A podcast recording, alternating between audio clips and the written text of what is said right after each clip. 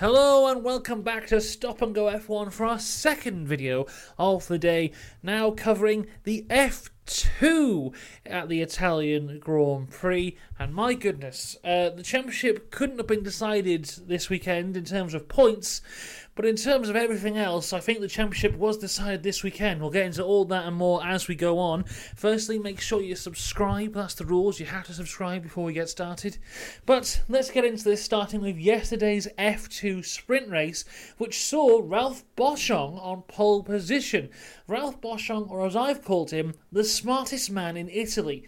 As as we saw with the F2 qualifying, another big mess full of people wanting to not go first at the end.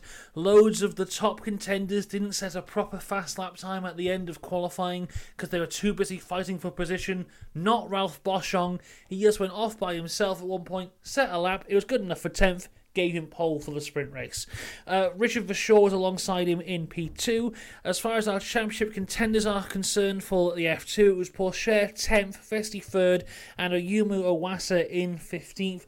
Iwasa not really a championship contender anymore, which is a real shame. Uh, we'll get into it. He had a very good weekend, but it just it seems to be consistently bad qualifying for Iwasa over and over and over again has just completely written him out of this championship. I mean, I can't remember the last time he actually qualified within the top 10, which just puts him out of contention for both sprint and feature race points.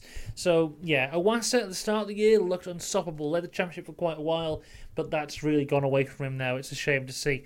But Let's go on to this sprint race, and Ralph Boschung, who was on pole, locks up immediately and goes over the chicane. Vesti takes the lead from Verschoor, and we get a fight further back between Fittipaldi and Bearman. This is when Amaury Cordeel spins that brings out the safety car, but there was a really feisty start between Bearman, Pourchaire, and Martins. I mean, Ollie Bearman and Victor Martins, I think, have got magnets on their cars that only attract them to each other, because just all the time it seems to be these two. It was these two in F3 last year.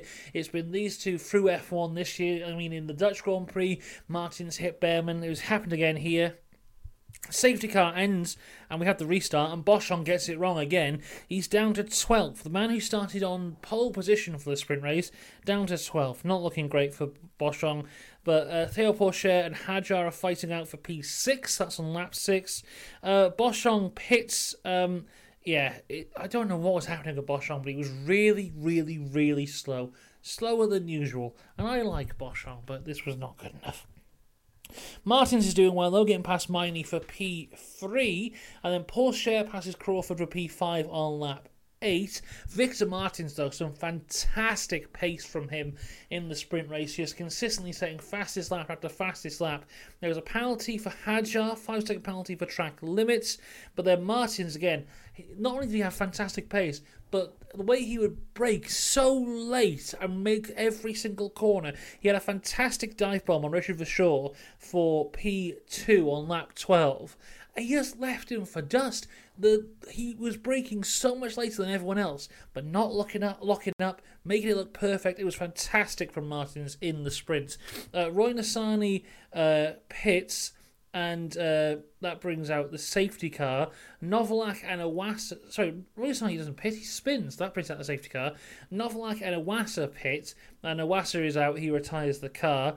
Zane Maloney pits, and then Josh Mason, who had his first race for F2 in Spa and is in that in the PHM team, which are awful and never do anything right. But this took the cake for me in terms of PHM doing the wrong thing at the wrong time. Now, the safety car was out for about four or five laps, and everyone was pitting in the safety car to get that advantage. Sam Mason decides to pit behind the safety car as the safety car is coming in, so getting rid of all the advantage entirely. We had the restart though, and Martins was really caught napping here and was nearly um, overtaken by Verschoor. Vestius left him for dead. Uh, ran off, but uh, Pourchaire had a fantastic overtake on Kush Maini. That was for P4. Um, Dennis Hauger Oh, I've knocked my camera there. Dennis Hauger had a big off through the gravel, managed to keep it on, nearly took out Bearman as he rejoined the track, falls to P11. Uh, Vesti was under a lot of pressure at the end from Martins, who's just consistently, consistently quick. Um, but he manages to keep him behind. Vesti wins the sprint race from Martins, from Verschoor, Pourchaire coming home in fourth. There was a five second penalty after the race for Crawford for track limits that pushed him down a few places, but a very good sprint race for the F2. We move across now, though, to this morning and the F2 feature race, which had Théo Pourchaire on pole position with Ollie Bearman alongside him.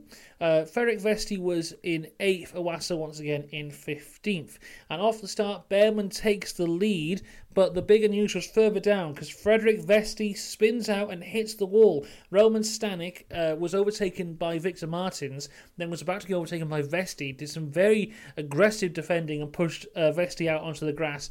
That sent him into a spin. Vesti did incredibly well to collect the spin and not hit Kush Maini, who was coming in uh, towards him, but unfortunately wasn't able to save it from hitting the wall and stalled the car. Frederik Vesti is out pretty much handing the championship now to Théo Pourchaire. Now, Pourchaire, uh, Vesti isn't out of mathematical contention for the championship, but he would need Pourchaire to mess up quite badly in Abu Dhabi in order to gain this back. It's quite a shame for Vesti, really. I mean, Going into the Belgian Grand Prix, Vesti had the championship lead. He had the spin on um, not even the formation lap um, on in Belgium in the wet, so he lost the point. He didn't get any points for the feature race there.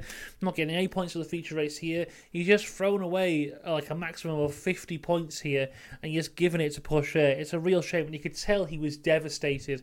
Uh, they cut to him afterwards, sat on the side of the track. It reminded me of. Um, when Mika Hakkinen had a crash, was it 98 or 99?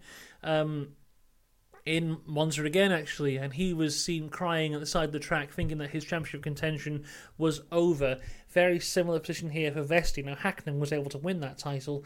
Uh, I don't think Vesti's going to be able to, but you know, Vesti has been great. It's a shame that it's had to end this way. Novalak was also in the gravel here. That was just before the safety car came out, but we had the restart. Now, something I mentioned in my F3 video about the restarts at Monza is there's two ways of doing it. Either you go incredibly late, either the like exact last second, so you give as little tow as possible, or you try and go early and catch them out. Now in F3 we saw a few people going very late. F2, in all the safety car restarts, Bearman was going really early and every time he got him, like every time he left him for dead. Some fantastic, re- some of the best safety car restarts I think I've ever seen from Ollie Bearman in these F two in this F two race today. Further back, Cordeel had a puncture. Took him a long time to get around the track to fix that. Then Arthur Leclerc has a huge spin. I think he was a bit late on the brakes, nearly went into the back of someone, moved off the track to avoid that, hit the uh, hit the tyres on the grass, spun out, through the polystyrene banners. Big spin for him. This brings out another safety car. This is when most people now pit everyone who's not on the alternative strategy. So it's everyone but Daruvala, Dewan, and Iwasa. It was actually very close between Bearman and Pourchaire. They came into the pits at the same time. Bearman came out just ahead. They were investigated for an unsafe release, but there was no further action on that. Uh, further back, Stanek gets a five second penalty for forcing Vesti off the track. And then as we go into the restart, there's another huge crash, this time for Zane Maloney. He was hit in the back, hit the right side of uh, the barrier on the uh, start finish straight, came back across the track, luckily didn't hit anyone else, then hit the barrier again. Huge crash for him there. As that was happening, though, the race continues, and Jack Doohan takes the lead from, I believe it was Daruvala, who was uh, in P1. Doohan and Daruvala continue to battle for P1, but Iwasa, who was in P3, comes around and overtakes both of them. Uh, Martins is able to get past Crawford, and Ollie Bearman gets past both Doohan and Hadjar before the safety car comes out again. Now, something we're seeing quite a lot in modern motorsport especially seeing it in the lower formulas, is if there's an incident such as this one, such as Maloney's crash. Now it's very obvious that was that's going to be a safety car. There's no doubt about that. But in the past, as soon as that would happen, they would call the safety car. Whereas now, what they seem to like to do is there's a big crash, they let everyone continue racing until they get back to the place where the incident occurred, and then they call the safety car, which I do quite like because it gives us a bit more racing. We know that the safety car is going to be coming, and it's not necessarily dangerous because all the cars are away from the incident area. So I think this was the right call here to kind of announce the safety car a bit later to allow those guys there to race, and then when it gets to the point where they are dangerous, they are protected. I think that's the good thing to do. Um, from here, Drew the pits, as does uh, and Hadjar, Jack Doohan stays out. There's a 10 second penalty for Josh Mason for causing a collision, and a 5 second penalty for Correa for speeding in the pit lane. Now, at this point, Bearman is in the lead from Doohan, who hasn't pit, and then Pourchaire is behind Doohan.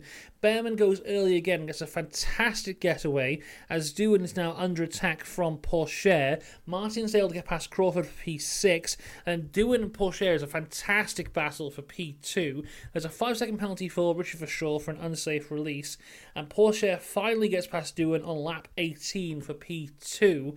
There was a point where they both went into the fourth corner, the, the second chicane, and um, Pourchaire pushed him a bit, and Doohan went off a bit wide. There was a bit of an argument of who uh, should should Doohan give the place back. Personally, I think he should have given the place back. And when they came round on the start finish straight, Doohan didn't put up that much of a fight from Pourchaire. So I think as much as it wasn't him giving the place back, it was also him not massively defending the place. So I think it worked out all right in the end. But further back, there's drama for Victor Martins whose DRS was stuck open. This was on lap 19. He does a couple more laps in this here, but every time you, every time he hit the brake, the DRS flap would close. But as soon as he would get back on the power, it would open up again. So everywhere he was having DRS. So there's certain places he was quite good, but as soon as he got to the corner, it was very shaky. There was a double overtake from Crawford on Martins and Maini. And then eventually, after a couple laps of his DRS being open, uh, Victor Martins gets a blue and orange flag, which means he must pit to repair the car. Uh, the um, mechanics come out, see what they can do, but it doesn't seem like there was anything they could do, and they have to retire the car. There's a drive through for Roy Nissany because he uh, was the one who hit Maloney earlier on. So he, not just a time penalty, but a drive through penalty. It's a very serious penalty for him there. Um, Crawford and Maini hit each other, but they both carry on going. Uh, Maini, um, his front wing hit the back of Crawford's tyre. Uh, the the um, his front wing was now stuck underneath the car as Crawford had a puncture. This brought out another safety car, and we get a restart on lap 26 of 30, and we get a third fantastic getaway from Bearman. Seriously, it was incredible. He is consistently getting the good restarts from Bearman, really good driving from him there.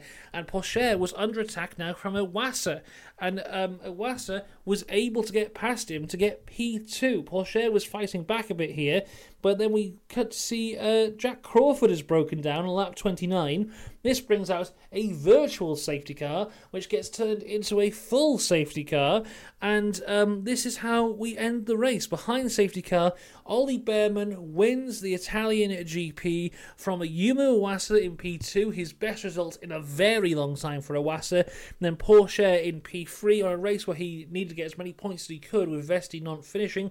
He ends up with 15 points, good uh, return for him there. I think it's pretty much in the hands of Pourchaire now. It's his title to lose when we will go to Abu Dhabi, which seems like months away.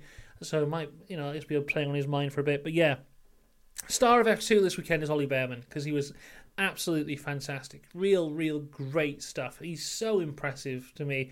I think he's just so fast and his attacking maneuvers are great. Oh, he's such a good guy. Uh, Iwasa, though, great result for him. I was so happy for him. At the start of the year, he looked fantastic, but he has really fallen off as the year's gone by. But yeah, 13 places gained for Iwasa here, really benefiting from one of those early pit stops, um, early uh, safety cars, sorry, where he didn't pit um, and he was using the alternate strategy. Yeah, this was the Iwasa at the start of the year. We I've been missing seeing this guy, but yeah, great stuff for him. Another great F2 weekend, the penultimate weekend of F2 for 2023. I can't wait to see how it ends because you know, as much as Vesti, as much as Pourchaire, sorry, has pretty much sewn up the title, and Vesti's pretty much sewn up P2, Iwasa is still P3, and like from P4 to about P7 is still in contention. I think there's like five points between like three or four guys down there. So there's a lot that can change in the championship picture.